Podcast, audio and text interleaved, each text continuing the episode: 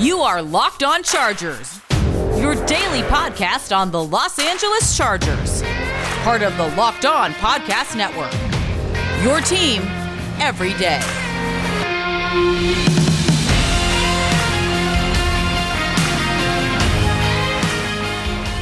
What is up, and welcome into the Locked On Chargers podcast. I'm your host, Daniel Wade, and this episode is brought to you by Pepsi. This football season will be different, and Pepsi is here to get you ready for game day no matter how you watch this season. Pepsi is the refreshment that you need to power through game day and become a member of the League of Football Watchers. Because Pepsi isn't made for those who play the game, it's made for those who watch it. Pepsi, made for football watching. Before I get started, you may know me from San Diego Sports Domination, San Diego's top sports blog, where I started covering the Chargers about 5 seasons ago, and I also write for the LA Football Network covering the Chargers as well, but we have been doing our own Facebook Live show, Chargers Domination Live, for the last 5 years, and this is our 3rd season as the host of the Locked On Chargers podcast, bringing you your team every day.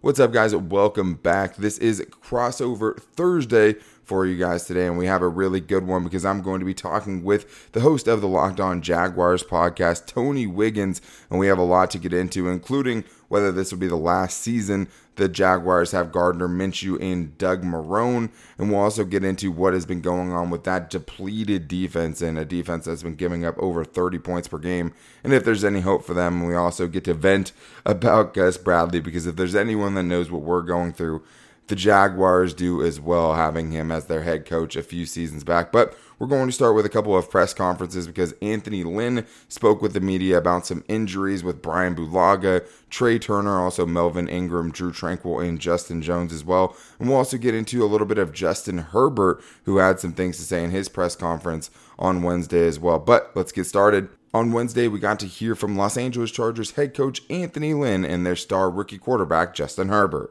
This is Daniel Wade with your Locked On Chargers lead story. For the first time since the Chargers lost against the Saints, we got to hear from Chargers head coach Anthony Lynn, and he touched on a lot of things, but most importantly, he touched on injuries, and he was asked about if the Chargers were healthier now that the bye week has passed, and what he has said was, well, I'm hoping to get Melvin Ingram and Justin Jones back. That's a couple of starters, but that's about all I'm really counting on. After that, everyone else is healing and getting healthier, and this was only surprising because there's a couple of guys that everybody was wondering about, and those were 2 guys on the offensive line, Trey Turner and Brian Bulaga, and as we all know, these are guys that were big offseason acquisitions for the Chargers, trying to repair a line that has been pretty bad over the last few seasons. And what he said about them was that both of them are getting better, but they're not ready yet, and that was backed up somewhat by Wednesday's first injury report of the week, because Trey Turner was still missing practice and Brian Bulaga was able to get back at practice for the first time in a while, but was still a limited participant. And I think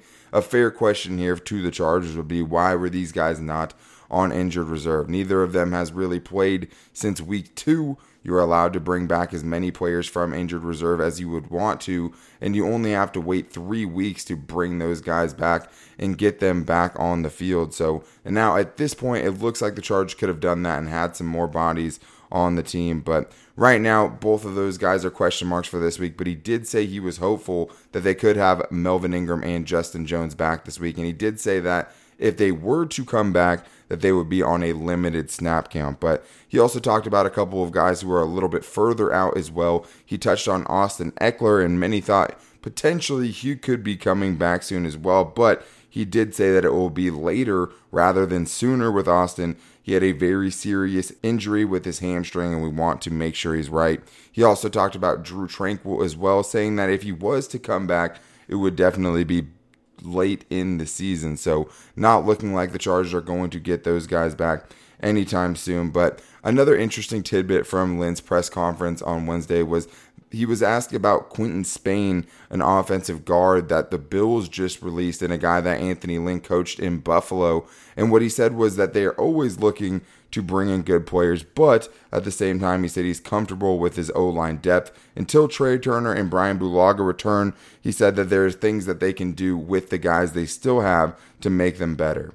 This is an interesting position for the Chargers to be in, because they do have Trey Turner at right guard, who should be coming back soon but has still not been able to return to practice, and that position for the Chargers, whether it's Tyree St. Louis or Ryan Groy, has been really tough for them. And whoever has played that position for the Chargers outside of Turner so far this year has not played well. So it could make sense for the Chargers trying to turn their season around to bring in a very experienced veteran in Quentin Spain. At least you have more depth at the position and more high-quality depth at that position. I don't necessarily think it's going to happen, but Anthony Lynn has brought in guys that he's had ties with in Buffalo before already. When you think back to guys like Tyrod Taylor, who right now is the backup quarterback, and even Cardale Jones, they took in to try to see if they could kind of resurrect his career, and it didn't end up working out. But Quentin Spain is definitely a guy to have on the radar, is a guy that could come in and potentially help the Chargers offensive line that has really struggled,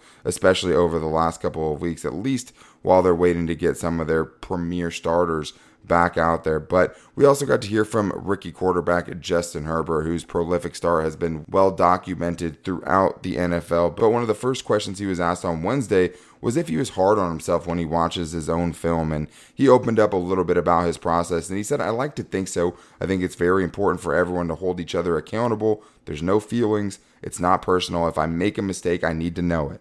I need to be as hard on myself as I am on others, so I want to be held to the same standard as everyone else." And I think that is a very important thing for a rookie quarterback to understand, which is that he has to be able to take these things on the go and be able to try to fix them and evolve with the mistakes that he's made to try to become a more well-rounded quarterback. And I think he's made some great strides towards doing so, but he also opened up a little bit about his college academics and his biology major that he went into. And he was also asked if he wasn't playing football, if he would maybe be in medical school. And his answer to that was, if I wasn't playing football, hopefully I'd be coaching the game or somewhere involved in the game. I just love football too much not to be around it. And even though he didn't really say too much right there, I do think when you're looking at a rookie quarterback, that is what you want the answer to be. And he hasn't opened up about a lot of things, but I think if you're looking at a guy, especially a guy who had knocks about his introverted nature and also just the fact that people questioned whether he could be a leader, this is just a guy that's out here loving football. And he was even asked about being an introvert,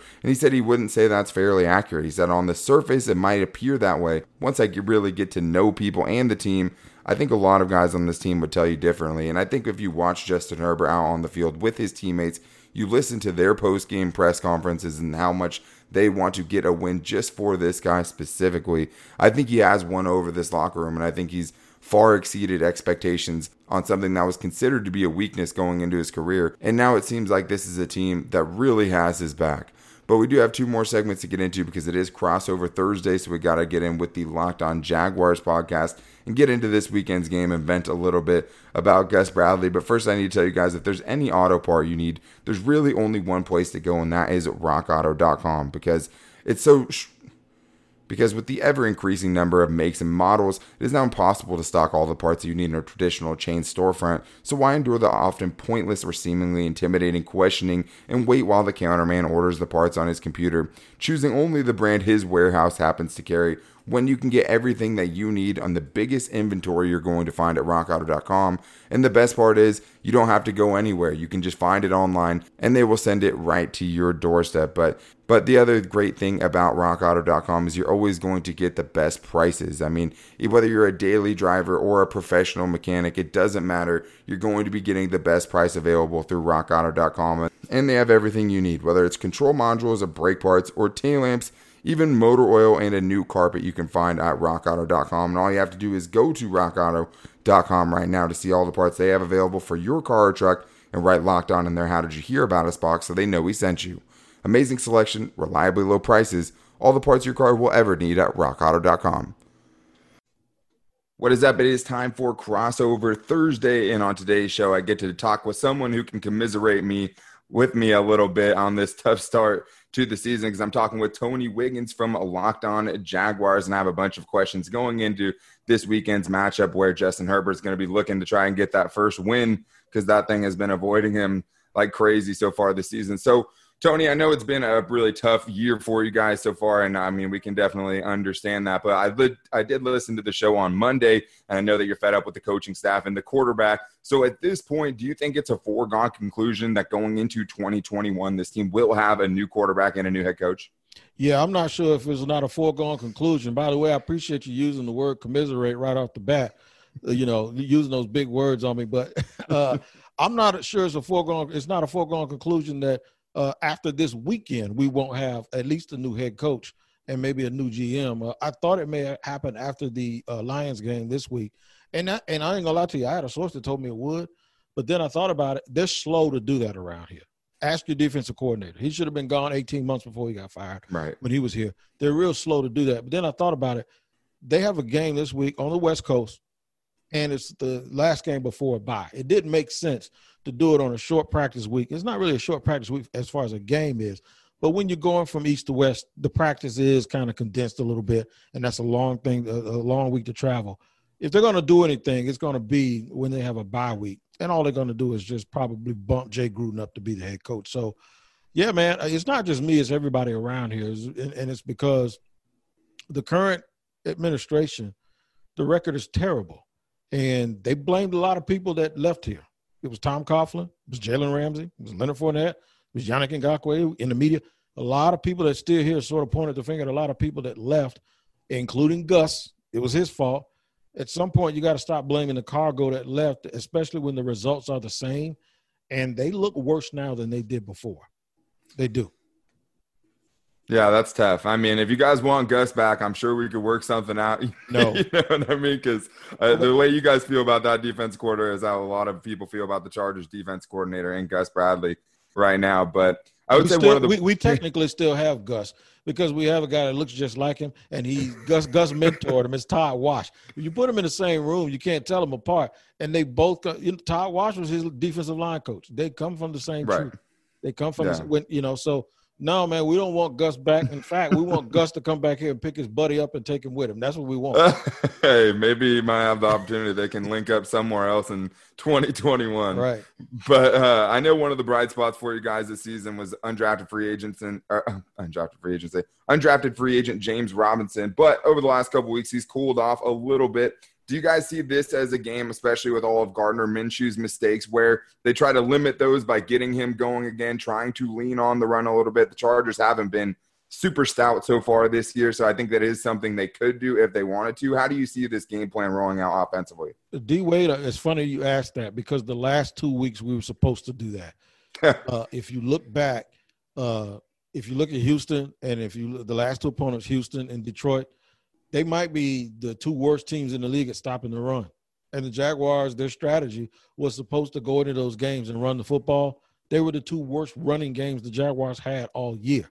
And Gardner Minshew threw the ball in both of those games over 40 times. So, yeah, it's a head-scratcher, right? Right. Because they weren't behind very much in either one of those games. When you think about it, they were way behind in the first two games, and they were against the Colts and against the Titans.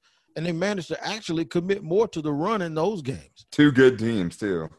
They committed more to the run in those games and they were able to come back from behind. But then in the games that they were closer in, the games that they were more involved, they totally abandoned the run. Teams are making Gardner Minshew play on schedule, not letting them scramble. But they're also packing the box and stopping the run and saying, look, we can't stop the run. We're not going to let that kid kill us. But we're also not going to overcommit to blitzing and creating running lanes for Gardner Minshew to play sandlot backyard football. We're going to make him play on schedule, and we're going to make him throw balls into windows that we don't think he has the arm strength to throw the balls into those windows. And they're proving themselves to be right. Don't get caught up in his stats. His efficiency and all of that and his stats, he's way up high in the league. But a lot of that stuff comes late in the games when teams are backed off and he's just dumping the ball off.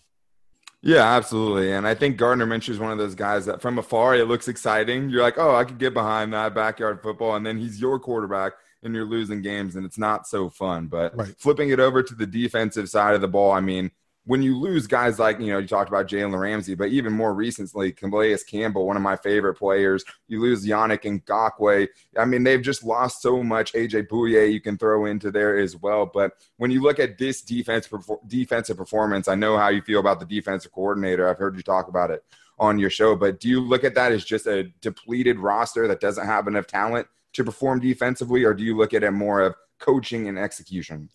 I look at it as they got to the point where okay, they went out, and this is an analogy I've used in the past. They went and got a bunch of dogs before in 2017. They got dogs that bite. They got Malik Jackson. They got Calais Campbell. They got Jalen Ramsey. You mentioned Boyer. They got Miles Jack. They had Dante Fowler. They had all these dogs that bite, right? Guys that, you know, they just wake up wanting to hurt somebody. When you get people like that, when things don't go right, they start biting each other. And right. They'll bite their mama. You know what I'm saying? And it's like, if you can't control it, it does get off the rails a little bit, especially when you don't win. So what happened is they decided what they do is, and then those guys questioned the scheme. Those guys questioned that defense that we're talking about. The same way Lewis Riddick and guys that watch the game go, why are they playing 3D? And why are they playing over this? And why are they playing two-man under? And why are they doing it? Those guys did the same thing. So instead of some of those guys, mainly the guy in L.A., Jalen, instead of them doing what they wanted the coordinator to do, they said, no, it ain't going to work. I'm going to do what I want to do. So you and I both know this.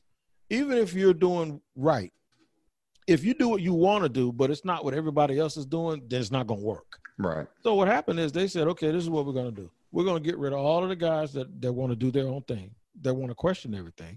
And we're just going to get a bunch of guys that are going to do everything that we want them to do. So now they got a bunch of guys that are young, that are impressionable, that are coachable, and they're all doing everything that the coaches want them to do. The problem is the coaches is doing – they're not good, and then the coaches are asking them to do stuff that's wrong. The coaches are asking them to do stuff that they're incapable of doing, and the results, as you can see, people are running around all over the field. They're wide open. This team had 16 rookies coming into the year. They got 13 of them on the active roster sometimes on the 52. That's ridiculous. Right. That's ridiculous. That's crazy. Yeah, it's absolutely ridiculous. They put it this way. They have no pass rush. They have 5 sacks on the year. Yannick Ngakoue and Calais Campbell right now have 9 combined just between the two. That hurts. Yeah, it hurts. Man. Yannick has 5 by himself. 5 in Minnesota. Your whole team's production. Yeah. Now they're 1-5, but he still has 5 sacks by himself. I think everybody could find, some room for a guy with 5 sacks through 6 games at this point of the season. And I mean, the Chargers pass rush hasn't been great. I think they have 9 sacks, but I think for Chargers fans, it's hard to look at any one opponent and think, oh, this is the game we're for sure going to win just because they've seen them blow it so many times. I mean, even the last game a couple years ago against the Jaguars, I mean, Blake Bortles and that team, you're up 2 scores late in the game and they end up forcing OT with like less than 2 minutes. You turn the ball over twice. So I do think that this probably will be closer even than some Jaguar fans think it will be. And that's probably my mistrust in the Chargers and them with the inability to finish games off. But there are a couple of players I would say on that Jaguars defense. I'm a big Miles Jack guy. I mean, I think they do have a couple of pieces. So if you're looking at this Sunday's matchup and you're trying to pick apart, what guys could make a big impact, who are you looking to? Miles Jack, you mentioned it. Miles Jack. Joe Schobert finally, he's a big free agent signing. He got $50 million to come play Mike linebacker. That allowed Miles Jack to finally live up to his potential because he hadn't played weak side linebacker since they drafted him. First 2 years he was Sam, then they moved him to the Mike. He finally lived up to his potential because they moved him to his natural position, and he's shown up. He's one of the 5 best weak side linebackers in the NFL, and, now you're seeing it. He just has to stay healthy. Schobert had his best game. They've been calling him out around here. He had an interception last week. He was all over the field. So he played well last week. So let's just see if that can carry over. C.J. Henderson, the rookie, 9th pick overall, has had one good game. It was the first game of the year. After that, he's been on a milk cart. Nobody's seen him. Last year's best rookie was Josh Allen. I don't think he's going to play this week. He hadn't played the last 2 weeks, and he only has 2 sacks, and both of those were gimmies late in the game where he kind of ran into him. So he, the thing with him is he hasn't looked anywhere near the guy that everybody around here was saying, well, he's just as good as Joey Bosa. No, he isn't. He had 10.5 sacks last year on only 60% of the snaps, and people were getting on Mayock because Mayock passed on him instead of drafting him instead of Cleveland Farrell. Well, nobody's talking to Mayock about that right now because without Yannick and without Calais, this kid isn't even getting double, and he's not putting up those numbers. The other first-round pick, Kayvon Chasen, don't know where he is. So right now it's Miles Jack. They've gotten some good play out of Jarrett Wilson, the safety, now that he's back. He's shored up the defense a little bit. But there's not a lot, man. There's just not a lot on that side of the ball to really, really be proud of. You see a lot of guys flying and running around, and they're hitting really hard. But it's just that most of the tackles are being made at the second and third level, and that's never good, you know, for any defense.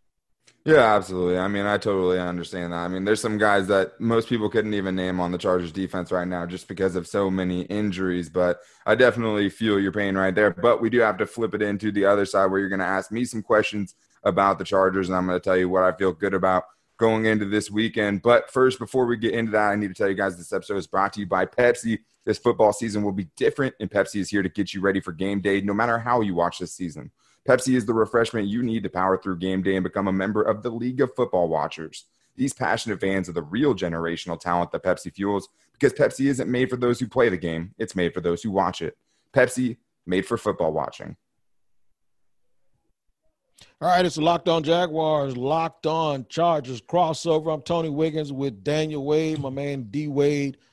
I'm finally saying L.A. Chargers. I've been saying San Diego for about 2 or 3 years now. But no worries. I'm a San Diego guy. I still appreciate it. I know it, man. I got to get out to San Diego, too, man. I heard it's really, really nice. Both Navy towns, by the way. So salute to the U.S. Navy, man. And thank you for your service, brother. Appreciate it. Well, I appreciate it, man. Thank you. But both Navy towns. So salute to the Navy and what they do for both of our communities. I can't talk about the Chargers without talking about two things. One, the little quarterback y'all got, man, he's all right. He's all right, man. And everybody talked about, you know, questioning his accuracy and all of this stuff. I got to talk about the little quarterback, so he ain't going to bury the lead. I'm going to get to him. But, man, Coach Lynn, man, he has to feel real bad. Y'all just can't beat these teams. It's like every time I watch you guys, you playing against good teams, I'm like, they're going to get them. They're going to get them. They're going to get them. And, it's like really good teams, and it's always one little play. It was Mike Williams the other day with like an inch, and they pulled him back. What do you have to do to get over the hump? We'll do that first, and then we'll talk about Justin Herbert. For sure. I mean, I think for this team specifically, at the end of a game, I think it's going to have to take them doing something to win the game, as opposed to week one where you have, you know, an offensive pass interference that saves a touchdown that probably cost them a win week one. And then you have a Randy Bullock missed 31-yard field goal. And it's hard to feel good about that because you don't really feel like you won. You feel like they lost, right? So I think for this team, I mean, I think the third team since 1991 to give up consecutive 17-point leads. I think it's going to take one. You know what I mean? But for Lynn, I mean, 6-15 in his last 21 games. This team's going in the wrong direction. And when you look at the quarterback play, before you could blame Phillip Rivers, it's getting a lot harder to blame Justin Herbert for these losses. And, I mean, a 50-yard field goal gets missed last week. I mean, it's just so many things. This team doesn't know how to finish. And it's kind of one of those things. It's hard to quantify, you know, what's the right way to get these things done, what has to change. But I think it's just the biggest thing is the lack of aggression in the second half with a lead. I mean, the Chargers have only scored 7.8 points in the second half of their games so far this season. They're scoring 14.2 in the first half. So, I mean, something's changing between first half and second half. They come out in the second half a lot of times. They take their foot off the brake or off the gas, and then once that other team gets that first touchdown, now it's a 10-point lead. I mean, it seems like it's in these guys' minds. I mean, there's something in the back of their mind that's like, oh, it's happening again, right? So I think for them to start winning these close games, and I think Anthony Lynn's 3-13 since the start of 2019, and games, you know, decided by one score in every Chargers game, of course, this season has come down to one score. And I think that's probably why, you know, you can't get too excited about this weekend going up against the Jaguars. But I do really think it's going to take somebody making a big play defensively, somebody getting the game-winning touchdown late in the game to really turn these things around, because whatever they're doing so far hasn't worked. And when you're losing close games and every game you're in is a close game, you have some really big issues. I think a little bit of Anthony Lynn, somebody needs to prune him and take a little bit of him and put it in Kyle Shanahan, and take a little bit of Kyle Shanahan and put it in Anthony Lynn. Right. Because it's his background probably as a running backs coach and a disciple of Bill Parcells that probably wants to make him ground and pound and get that clock moving. And he probably forgets what got him there, and it's those big receivers, and it's throwing the ball and getting the ball downfield, because that quarterback, let me tell you something, the kid is fearless. I saw him going head-to-head with Drew Brees and taking shots down the field to guys and giving those guys a chance to win 50-50 balls. By the way, it might be – and Keenan Allen is great. And it might be a 50-50 ball with Keenan Allen and some other guys. It's an 80-20 ball with Mike Williams because he's going to go up and get – he's about as good as anybody that I've seen since Randy Moss of going up and finding the football even in traffic when he's surrounded by multiple people. Well, and a lot of the times, especially last week against the Saints, I mean, even on the broadcast, they're calling for it. They're like, hey, Mike Williams on Marshawn Lattimore, you have to get a chunk play here to try to get a field goal attempt to end the game. And everybody knew it was going to him. It's triple coverage. I mean, a credit to Justin Herbert because that ball was put in a perfect place. I mean, in between about six hands up there along the sideline. But for Mike Williams, I mean, it's just so hard to quantify, you know, what that brings to your offense, having that guy that can make 80-20 balls, you know, that are actually 50-50 balls on a consistent basis. And he's been able to do that. The production from him has been in and out, and it seems like every year he's been dealing with some kind of injury. But so far this year, the Chargers are trying to get both those guys on the field at the same time because even last week it took Keenan Allen to go out injured early in the game with some back spasm for Justin Herbert and Mike Williams to find that connection because before that they didn't really have it. He missed a couple of games, and I think that is one of the more positive things going for the Chargers offense. Even though it took Keenan Allen getting injured, you saw that they have that connection. You saw that they can make big plays. It wasn't just the play on the sideline. It's a 64-yard touchdown, broken coverage. I mean, so you say what you will about that, but that connection is forming there. And with the arm that Justin Herbert has, I think it's going to take a little bit for him to kind of really, you know, release those reins and be willing to just throw it up and give up a 50-50 ball because one of the things they try to coach out of him is, hey, don't risk the ball, you know, take care of the football, which is obviously something every young quarterback has to do. But that has been something that's really exciting. And Mike Williams, I mean, especially going into his fifth-year option next season, he just has to find a way to do it on a more consistent basis. But there's one thing that's for sure. I mean, as far as 50-50 ball goes, as far as just throwing the ball up to somebody and knowing your guy's going to come down with it, there isn't many better people than Mike Williams. Speaking of which, real quick before I get to the defense, did they pick up that fifth-year option already? They did. They did, okay. Mm-hmm. Derwin James, obviously I'm a Florida State supporter. Tough luck. Does it look like he'll be able to come back later on this year? No, and I don't think he's even able to. They put him on injured reserve before the season started, and I know that there's a bunch of weird rules with COVID-19, but I believe the rule is you have to keep him on the initial 53-man roster. Then you move him to injured reserve so that he can come back later. I know the initial prognosis was 6 to 8 months. I think the Chargers, even at this point, even if he could come back for the last couple of games, I don't think they have any intention of doing that. Okay. It sucks. You're getting Melvin Ingram back, and he combines with the big Bosa. I know I remember I named Joey earlier, but no, it is Joey. It's not Nick. It's Joey. You got it. Joey Bosa and Melvin Ingram, two guys that form one of the best, if not the best duo in the league. You got some heavy-duty pass rushers where you guys can get pressure with four, and that means you don't have to bring extra people. And that absolutely helps the coverage, and it helps the fact that you don't have Derwin, but you got some other good people back there in the back too. Tell us about your defense with those two bookends and some of the other parts you have in the back.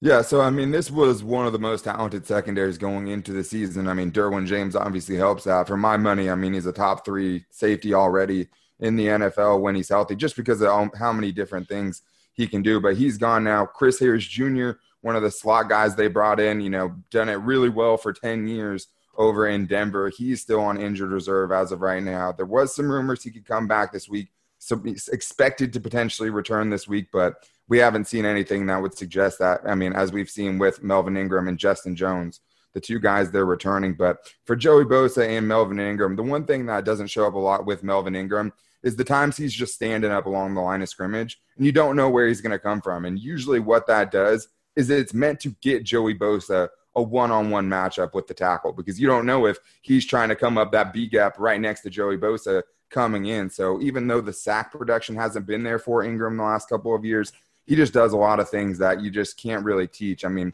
week 1 against the Cincinnati Bengals, the Bengals are going down to tie the game, and he picks off a screen pass. Like, football IQ stuff like that is huge. Having him back for that will be huge. But I'd be lying to you if I told you that I wasn't a little bit disappointed by this pass rush. I mean, last year they were 28th in sacks. Both of those guys played most of the season. This year they only have 9 sacks through 5 games. He's obviously missed 3 games, Melvin Ingram has, but it just hasn't really been there. And I think a lot of that is going into it, everyone knows who you have, right? So they know how to game plan against that. They're going to try to throw the ball quickly. And that's the thing with Gus Bradley is when you're running soft coverage like that and you're willing to give up a 7-yard completion on every first down, it's hard to get a pass rush when the guy. Man, you are speaking to. Doesn't it drive you crazy playing that off coverage? They play that. Tony, 70% completion percentage against this defense last year. 70%. No, I'm gonna tell you something. I'm gonna tell you when it drove Charger fans crazy because we're familiar with it here in Jacksonville. Right. There's a game you guys played in the playoffs against the Patriots. Ugh.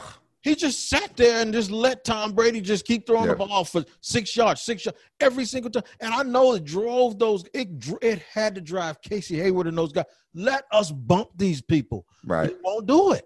He won't. Yeah, he won't. It's not his DNA. Doesn't it drive you crazy, man? Oh, for sure. I mean, even the blitzing part of it, like you don't have to blitz to be a good defense, you know, but you have to be able to switch it up a little bit. Anthony Lynn made it seem like he was mandating more blitzing, more aggressiveness. You got to pick up the pressure because if you're running a soft cover three, it's based on getting pressure. It's based on getting pressure with the four-man front and making a quarterback throw it before he wants to, and then that can lead to turnovers and whatever else. But when you're giving up 7 yards of, you know, off coverage on every play, it just doesn't work. And I remember that game specifically, there was a mic'd up with Joey Bosa saying, hey, stop throwing the ball so quick. But why would Tom Brady do that? I mean, all he has to do is get, you know, 7 yards to James White on every first down, and then you're just fighting an uphill battle. So this Chargers fan base has had it with Gus Bradley. And the one thing is like you've lost so many players. You've lost Chris Harris Jr., Drew Tranquill, starting linebacker, Derwin James, Justin Jones, Melvin Ingram. But at some point, that can't be the excuse anymore. You have to change something up because both Melvin Ingram and Joey Bosa are in the top 10 of winning their one-on-one matchups in pass rush. So how is that leading to the 28th team in sacks in the NFL? Like, it doesn't make sense. But you look at what Gus Bradley's doing, even with the mandate from Lynn, he's blitzing less than he did last year. And it's just incredibly frustrating because you don't have the fastest corners and guys like Chris Harris Jr. and Casey Hayward Jr. If you let them bump, if you can knock them out their route for a second, that's pretty much all those pass rushers need to get home. And it just seems like Gus Bradley, year in, year out, you hope it's going to be something different. You know that he's kind of coasted with great talent like he did in 2018. And now you're seeing when he doesn't have that great talent to buoy him, he's just another guy. No, and everybody thinks it's Pete Carroll. That's not Pete Carroll. Pete Carroll take you to the water, but you got to drink yourself. That is not. At some point, these dudes have their own variation of this stuff. Seattle does not play that way. Right. They say play that way a little bit, but not quite that way. But anyway, let's get to some predictions. Because of the West Coast trip, I don't think the Jaguars are going to win. I can't pick them. I think right now the Jaguars are hoping and praying that somebody can beat the Jets, and that's not going. Well, the Jets can beat somebody, and that ain't going to happen either. Because I heard you say that you thought a high school team could pretty much beat the Jets at this point. The only thing the Jaguars got going for them is something they don't want going for them, and that is that the Jets are worse than them, and the Jets are awful. So I don't want to say that on this show, the national show. Pete Axtell, I always said he called them the late great Pete Axtell. He's called them the big green fungus in New York, and I'm telling you, they are absolutely the worst team I have ever seen right now. So, I'm trying to figure out if they can lose and the Jaguars can somehow end up with the number one pick. But I don't think the Jaguars can come out west and win. I think Herbert's too good, and even though they don't have Eckler, I do believe Mike Williams and those guys will take advantage of a young secondary, and I think. Bosa and the crew's going to get home, and I think the secondary is good enough to shut down the receivers. What about you? Yeah, I see it kind of the same way. I do think that this offense for the Chargers, I mean, has kind of broken out over the last couple of weeks. You know, you're putting up 27, you're putting up 31. Those are good offensive production numbers, but even your defense is giving up 37 and 30. I mean, you're not winning games, and I don't know if the Jaguars offense can do that against them this week, and I do think that this Chargers offense is waiting for a game where they can go up against a softer defense and finally be able to put up some points and score consistently throughout the game. But it's hard to have a lot of confidence in the Chargers, but it's two teams that I think are lacking a lot of confidence. So I would say right now I definitely lean Chargers, but, I mean, they're 5-for-5 in one-score game, Tony. Like, I don't know if it's going to be as wide of a margin as you think it is, because if you look back to the Chargers, they went up against C.J. Beathard and almost lost. They went up against Jeff Driscoll and the Cincinnati Bengals and almost lost. I mean, this Chargers team, when they're supposed to do things just like the Jaguars are supposed to get the run going the last couple of weeks against bad rush defenses, the Chargers, when they're supposed to win games like this, always make it tougher than need be. I remember a couple of years ago, I got to tell you this before we get out of here. A couple of years ago in the press box, there's some guys from Charger land that were picking at the fact that Lambo was our kicker. Well, let me tell you something, man. Lambo's one of the best kickers in the NFL. They were like, oh, Lambo. They were laughing. I'm like, that's tacky. And now he's hurt now. He's not here. But so the advantage y'all might have is he's the one that got away. Yeah. He's the one that, I mean, the Chargers brought in Roberto Aguayo after that. You know what I'm saying? Yeah. After Josh Lambo, when you're bringing in Roberto Aguayo, bring back Josh Lambo. I would have much rather had him kicking that. And he could make it from Tijuana too right now if he was out there. But I tell you this, we had a brother, and I say a brother because he looked like me, right? I could probably cut his head. We had a brother last week kicking. He ain't never kicked he never kicked a football in a game, in a real football. High school, college, nothing. No. So he made the first one. We were like, damn, right? Because he had made this kick in preseason, and then he missed like a 30-yard. We was like, come on, dude. This dude. So they still got him. So that's why I don't think we can win a close game, man. But, hey, man, it was great talking to you, D-Wade, man. We'll do this again. We'll do this again off air, man, because we can do this all day. Hey, playoff crossover coming up? Yeah. How about top five draft pick crossover? Yeah, that's what D-Wade is for, man. Chargers, Jaguars crossover, man. I hope y'all enjoy. We'll enjoy it. And I'm going to probably DM you, man, as soon as something funny happens Sunday. It's going to be three letters, G-U-S. That's what it's going to be. I'm going to DM you Gus, right? There you go. Sounds good. All right, man. Take care, man. All right, well, a special thank you to Tony Wiggins of the Locked On Jaguars. I mean, what a fun show. Nobody understands what we're going through with Gus Bradley like Tony Wiggins. So if you guys want to follow him, make sure to go follow the Locked On Jaguars podcast on Twitter. And you can also find him on Twitter at ShopTalkingWig with 2 G's. I mean, he's definitely worth a follow on there. But that is going to wrap things up for today's show. On tomorrow's show, we'll be getting into our keys for success against the Jaguars to see what it's going to take to get them their first win and make our predictions for this game. And I think we're feeling pretty good about it, but you'll find out tomorrow. Until then, make sure to go like the Facebook page Locked On Chargers, as well as following us on Twitter at Locked On LAC. You can also follow me on Twitter at Dan Talk Sports, but you can also subscribe to us, which is the best way to get the podcast, the fastest and easiest way, whether you're getting it from Apple Podcasts or Spotify. You can find us wherever you get your podcast from. If you guys want to get your voices on the show, you guys can call into the Locked On Chargers voicemail line. The number is 323-524-7924, and we try to get every Chargers voicemail on the show. But make sure to check back in with us tomorrow so you can hear our keys for success and get our game and bowl predictions for this game. But until then, take it easy and go Bolts.